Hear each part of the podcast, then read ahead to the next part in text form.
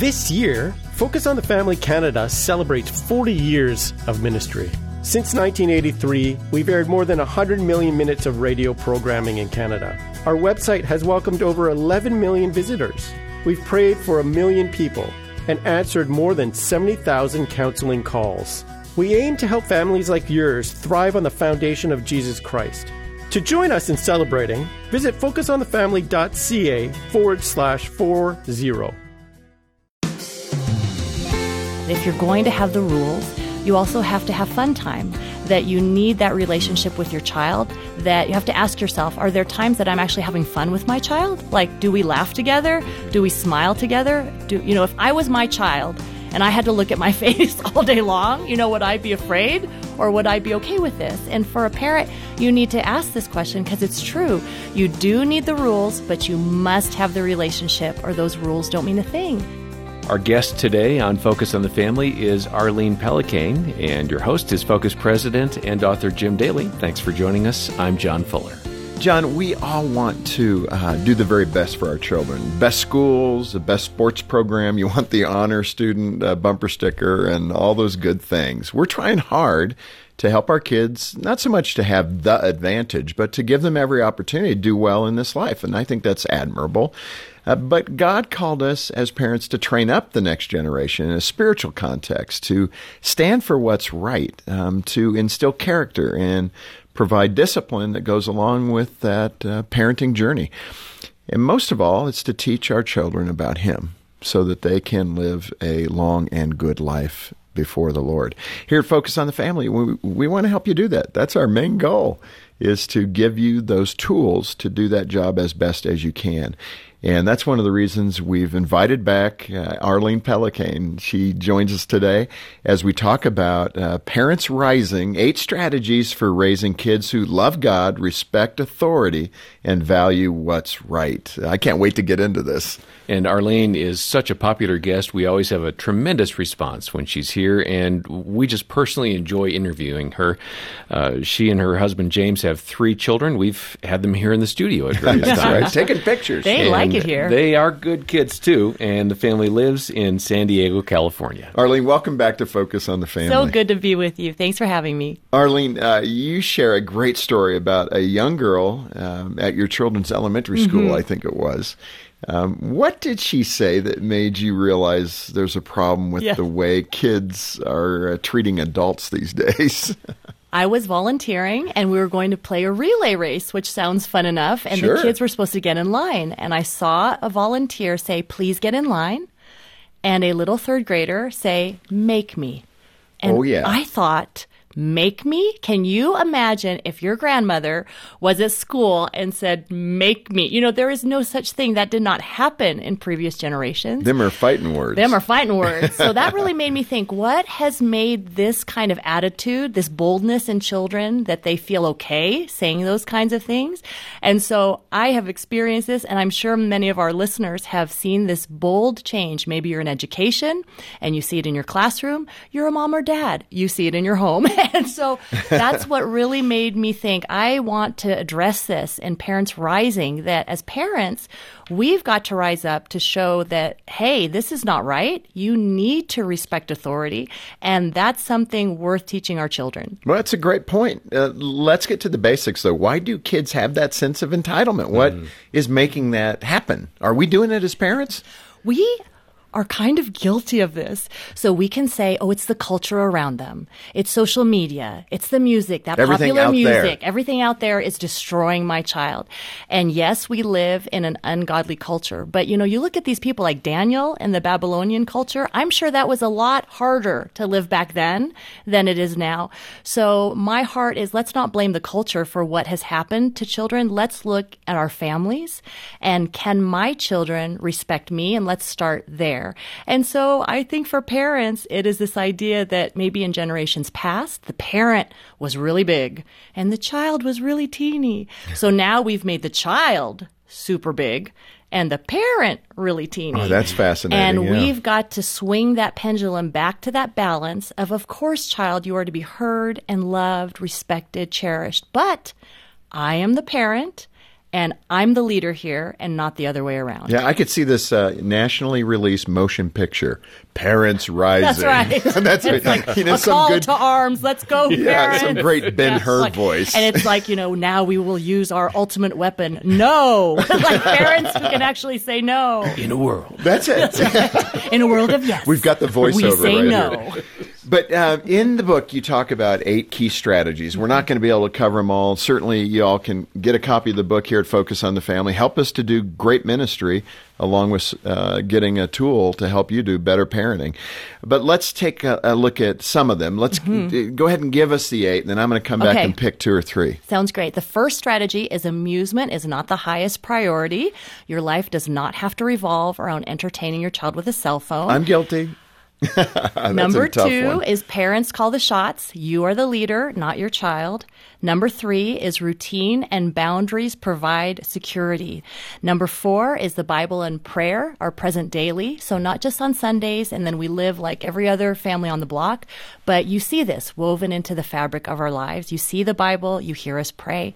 Number five is marriage takes a front seat that, you know, when kids come into the picture, the marriage can go in the trunk for 18 years. And so bring that marriage back as a priority relationship. Some people are saying ouch when they hear that because it's so true. Right. And it's easy to fall into that one. We'll come back to that. Yep. And number six is good food served on the table. So the food of conversation around a table and then nutritional food. So we're not living on chips and soda.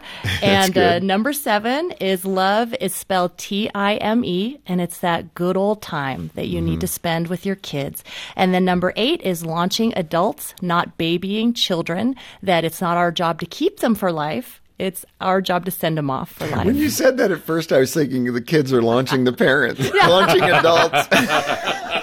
Launching them Kids. to who knows where. Good job, kids. Way to launch your parents. you mean it the other way. Uh, the other way That's around. funny. Well, let's look at number two. Uh, parents call the shots. I'm just picking some here. Yeah. Again, if I'm not touching on the ones you're interested in, get Arlene's book or come to the website. We'll post the eight there and you can take a look at the definitions. But parents calling the shots, that can sound autocratic. Um, describe for us what you mean by that. Give us a couple of illustrations of how that works. This is so simple. If we can just simply get Ephesians 6, children, obey your parents, and we just get that. And it's what the Word of God says. It is the fifth commandment honor your father and mother so that it will go well with you in the land that you're living. And so this is how God has set it up. So even if we are more comfortable being on an equal plane, being a best friend, being, you know, your supporter and your buddy, if that, you know, but the Bible's telling us you are the authority figure. And that authority figure doesn't have to be this mean, strict, you know, awful. No, this is an authority figure that is loving, that's providing guidance. Cause I think many of us as parents, we want to be chummy chummy instead of saying, I'm not afraid to be unpopular to make decisions that I know are good for you. You know, so that whole idea of honor and bringing that back. Yeah. Um, you mentioned in your book about honor as we're talking and the importance of kids honoring their parents, which is definitely a biblical concept. This may be one of the more difficult attributes, and you've touched on it, but how can we teach that on a regular basis that doesn't maybe involve uh, demotion? You know, Dannah Gresh took a look at my book, Parents Rising, and she wrote this endorsement. And in it, she said, The kingdom of God is not a democracy. And so we have to learn how to bow to a king. And in the same way, I'm not saying your kids have to bow to you or worship you, no, but your kids have to learn there is an order to life. There is there are people above you to be honored, and that begins with parents. Those are teachers, those are police officers, those are people in public office, you know, people that you honor, that you respect.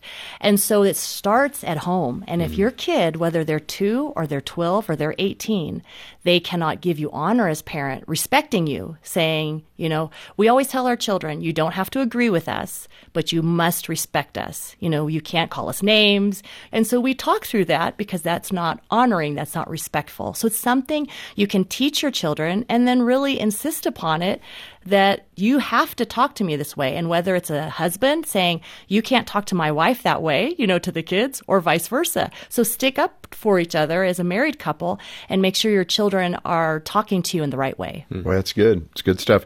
Here's the question of the day. Okay. You ready, John? I'm dialed This is in. it. The question of the day. How can we encourage obedience? That's right. It's like, I want them to honor me. How do I get them to honor me? Yeah, right? right. How do I actually get Yeah. them to believe I have seniority the in this, in this relationship? part, Yeah. right. So in the book, I outline four ways to help your kids obey. And I will say the overarching principle here is the belief that you are worthy of obeying. You know, if you're second guessing yourself, well, maybe they shouldn't obey me. I'm not a really good parent. Maybe I don't know what I'm doing. So it has to begin with you realizing I am to be honored. I am to be obeyed because I'm a parent. And of course, as a parent, you're trying to strive for them to obey you on good things on good, healthy things for them. So, first of all, you can set up clear expectations. Mm-hmm. Sometimes they don't know to obey because they simply don't even know what they're doing. So, before you go to grandma's house, you say, These are the things we expect. We expect that you're not going to run through the house because grandma and grandpa don't like that. We expect that you will not fight because grandma is 80 and that will really bother her. So don't This fight with each other. This sounds like real do life- That, do that in the car beforehand. You know, I've had my kids like be really loud in the car and what are you doing? We're getting ready for grandma. like, okay. So you're setting up your kids to succeed. In a new situation, we're going to a new Sunday school class. There will be strangers there. You won't know anyone. And I just want you to look for one person, smile at them, and befriend them. You know, That's so you're good. It's giving just them teaching them. expectations and Yeah. have them obey that. The second thing is practice, practice, practice. So let's say you're having trouble in the grocery store because they're loud or they, you know, want, they're real whiny about what they want, etc. You go to the grocery store just for practice. Not to get the stuff on your list, but just to practice. This is how we go to the grocery store. And when they throw their fit, oh, we're leaving. And, just you know, go. and there's a punishment there. And maybe if they did it well, it would be, hey, you get to pick something out because you did really well in the grocery store. So you're practicing. The third thing is drama. So some of your kids love drama. And so it is the idea of, you know, okay, it's the first day of school. Let's act this out. This is how I'm the teacher. This is how you and use drama to act out. This is how Oh, you that kind of act. drama. Yeah, I thought you were saying kids the- are just not drama. The other Yeah. drama. So physically use drama. I'm your teacher. You're in a new school setting.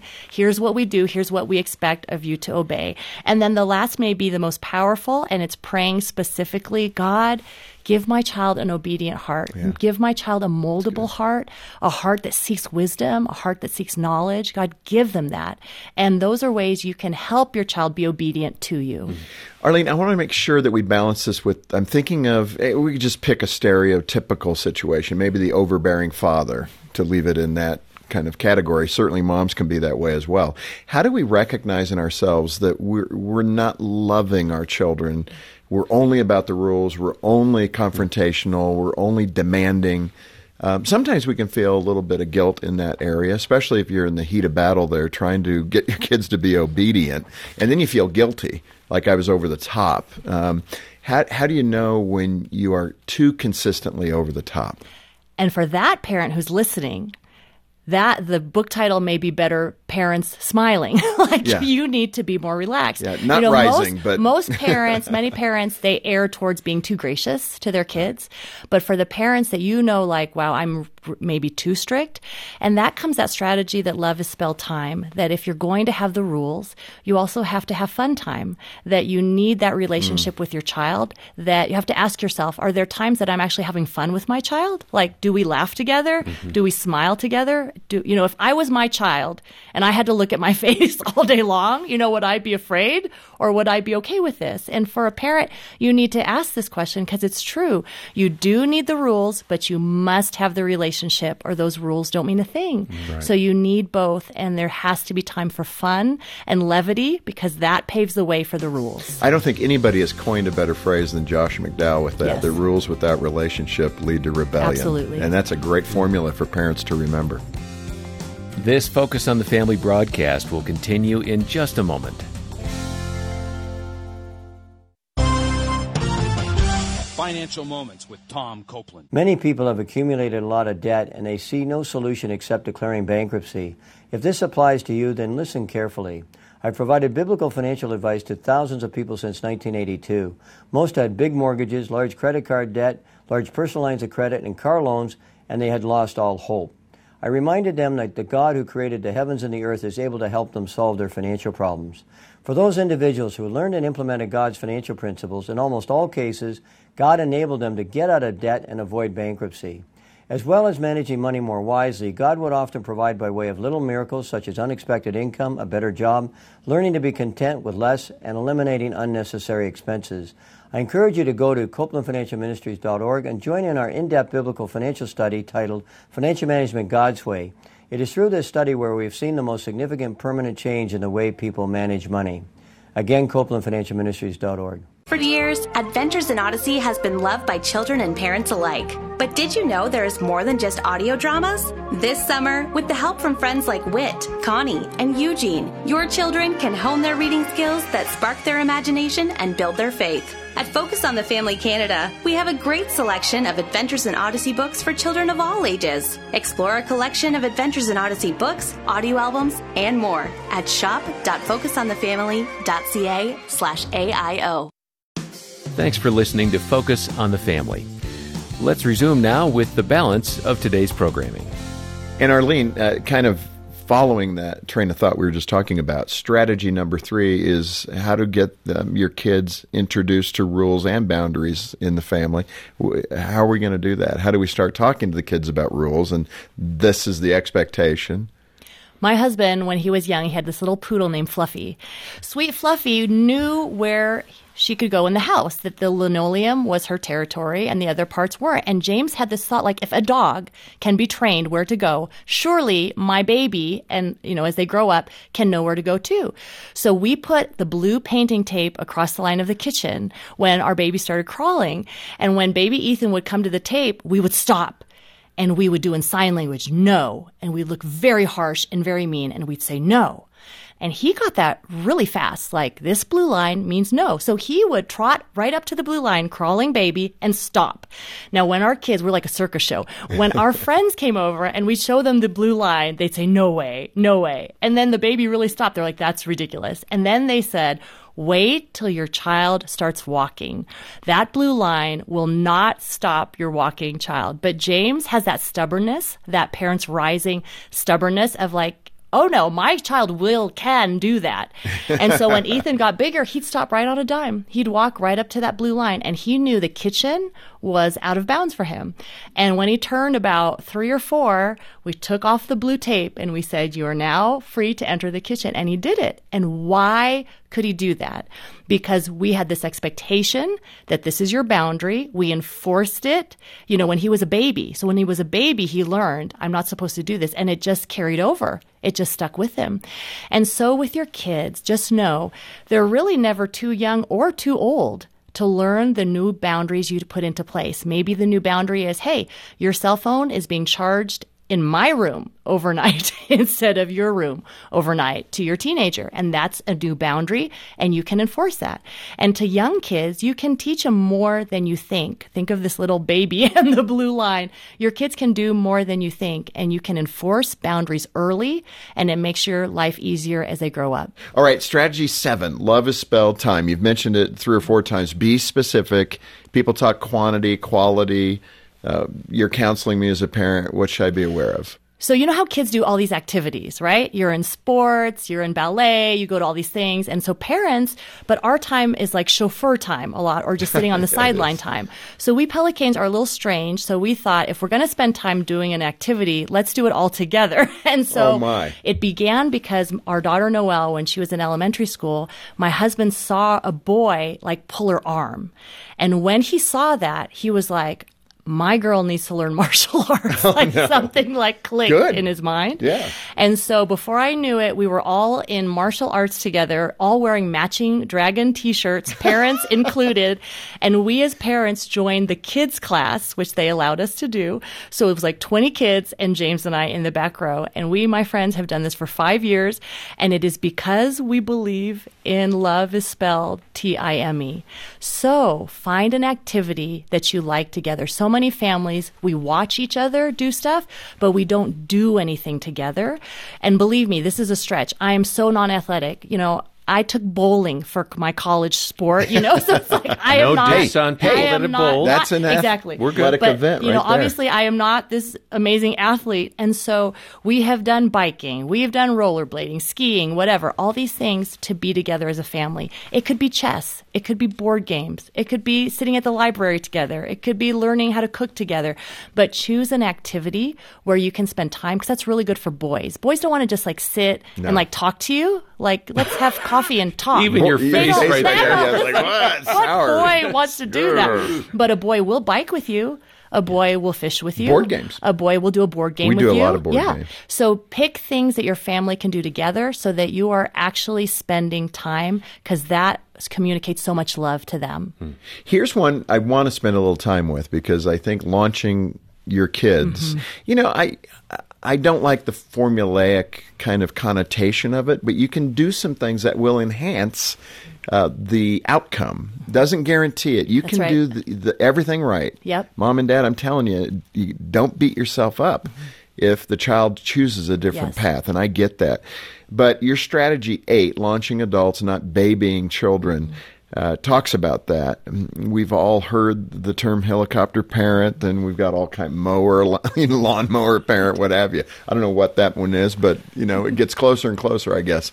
What are you driving at there, and how do we launch effectively? Yeah, it's the idea that don't do for your kids what they can do for themselves. So you don't have to pack your lunch for your eighth grader. You don't have to do laundry for your high schooler. You don't have to do those things. They can do that themselves. You used to talk about the lawnmower, the mower. So my husband James was teaching Ethan how to mow the lawn. You know, he's upper elementary school, is teaching him how to mow the lawn. And so I go around the corner and I see Ethan struggling with a big grass bag trying to put it in our yard waste. And I just see him struggling, struggling. Oh, Ethan, I'll help you. And I pull open the waste bucket so he can do it, right? James comes around the corner. What are you doing? I said, I'm helping Ethan. No, no, no, no, no. Don't help Ethan. And I'm like, why can't I help Ethan? Come to find out, James had just had this talk with him saying, you can do this. You just have to prop open the lid and then you dump the grass in. You can do this. You got this. You can do this. And then, of course, he finds that mom is hovering, fixing it, right? Doing the lawn. Oh, So it was so funny. So a man will look at that and say, my son is becoming a young man, right? And then we moms can say, oh, look at the poor baby. He needs can't mommy. do it." He needs mommy to lift up the trash can for him, you know. And so the roles can be reversed, but oftentimes there is a person, usually the mom, that is like, oh, let me get this for you. You know, let me help you. And of course you want to help your children, but when we hover too much and we do too much. You know, I think kids have cell phones not just for the kids, but for the parents because we want to know Absolutely. where is our child, what is happening. You know, we send our child, 13 years old, two miles on his bicycle without a cell phone to school every day, and he does just fine. Why do we do that? Because we want to teach him like self reliance. You know, my husband would say, I'd go on my bike everywhere when I was a kid. If I got a flat tire, I had to figure it out. I had to learn how to fix that. And that's what our son will do. You know, and that's so foreign in this day and age where mom and dad come in and we swoop in and we rescue everything. And moms and dads, we have to calm down. We got to let our kids figure stuff out on their own. All right, let's uh, move to ROBS. You've got an acronym, uh, ROBS. What is it? And let's touch on a couple of them. The idea here is just finding out what those values are that are important to your family. So as you launch those adults, what do you want your kids to remember Mm-hmm. from your home? And so we took this from Coach Lou Holtz and kind of That's pretty changed good. it. Yeah, we figured that was a good source. This is what he would teach his players. He would teach his players. So the R stands for right. Do what's right. The O stands for do unto others. Do unto others as you would have them do to you. The B stands for do your best, you know, work with excellence. And the S is smile, like go through life and smile that. at other people. So as you go through life and we're launching these adults, you can talk about it, you know, so something happened at school. Well, did you do the right thing? Did you think of others? Did you do your best? Did you try for excellence? And were you smiling? Were you pleasant, kind? So it just helps them guide that this is, these are the values mm. that are important to us as a family. And so you can talk about that as a family. When your child leaves your nest, what are the things that oh that's what that's what a Daly would do. That's what a fuller yeah. would do. You know what are those things that you want your family to be known for? Yeah. Um, the big question at the end here is why is failure so important? What does it teach us? And there are so many biblical references to this. I don't think you can find a strong character in the bible that didn't go through failure or through a valley. Let's just think of king david. Yeah uh, but there's so many others. Almost every person that God uses, He brings through a difficult time to teach them and train them. And why should it be any different for our children? I think what we have to concentrate on here is resiliency. So after the failure happens, how do we respond? You know, I have one of my children and they're such an amazing child, but once they signed my name on a field trip thing because they'd forgotten to do it and it was due, so they just scribbled my name. But when the teacher asked my child, mm-hmm. Did you do this or did your mother do it? She got really nervous and said, My mother did it. And the teacher knew that was yeah, not, was not right. right. And so that was a huge thing. And then restoring trust with that teacher who says, I always trust you, but in this instance, you were not honest. But I tell you what, that failure episode taught my child a lot. Taught my child that you can find forgiveness and reconciliation because yeah. they totally reconciled with their teacher. Taught that I can bring my failure to my parent and my parent will not freak out. You know, I had my child write a very detailed letter of apology to that teacher, but that was what happened after that. And there was understanding. We didn't speak of it again. I don't think I don't think the other siblings know about it until now. right. We didn't speak about it until Focus on the Family. Arlene reveals until all. I say it. Sorry. You know, so, you know, have your children realize they're not mm. going to do everything perfectly, and that's okay. And if you don't make the team, that's all right. Because, yeah. you know, don't go in there as a parent saying, why didn't my kid make the team? My kid's the best one out there. You better put my kid in there. No. Wow, there is so much of that. Let mm. your kid fail so that when they're an adult and they don't get chosen for the promotion, they can handle that. Yeah. When they ask the girl for the date and she says no, they can handle that. Yeah. It's very important to teach your children failure so they can succeed later in life. And that's good. And sometimes you do it well as a parent, and sometimes you swing and you miss. And I remember Troy, he did that. He went out for a basketball team. There were like 40 guys going out for 12 spots. And first night, he, he was feeling good. He, yes. he got back in the car and he said, I made it, Dad, because they cut, you know, 20 kids that night. And I knew the second night was going to be a little more difficult. And he went, and I was anticipating he may not make it. He jumps in the car and he's a little quieter than the night before. I, asked, you know, how'd you do? Did you make it? He said, no, they they cut me. But he said, I was really glad I got this far. Good for him. So it was See, good. That's, that's really a good, good response. It's and I absolutely. said, well, just, you know, you got to learn in the off season mm-hmm. here shoot some hoops and then maybe try again next time. And so, that's a great phrase, isn't it? After failure, learn in the off season. Right. So you didn't get it, but there's a lot to learn in the off season. And it's so true. And you know, we live in such a wonderful country that if you apply yourself, mm-hmm. really apply yourself, you really can do almost anything and the Lord will open doors to you. Arlene, this has been terrific. It's flown by. Parents Rising, that movie near you. Parents Rising. But uh, what a great book and what terrific uh, material for parents to help that resiliency. Mm-hmm. Uh, developing that resiliency in your children. Um, that is so good. But Arlene, it's been great having you back. Thanks so much for having me and stop by our website to make a generous donation and get resources like Arlene's book, Parents Rising, and a CD or download of this broadcast at focusonthefamily.ca. Or call 1 800, the letter A in the word family, and we'll tell you more. Well, on behalf of Jim Daly and the entire team here at Focus on the Family, thanks for listening. I'm John Fuller, inviting you back next time as we once more help you and your family thrive in Christ.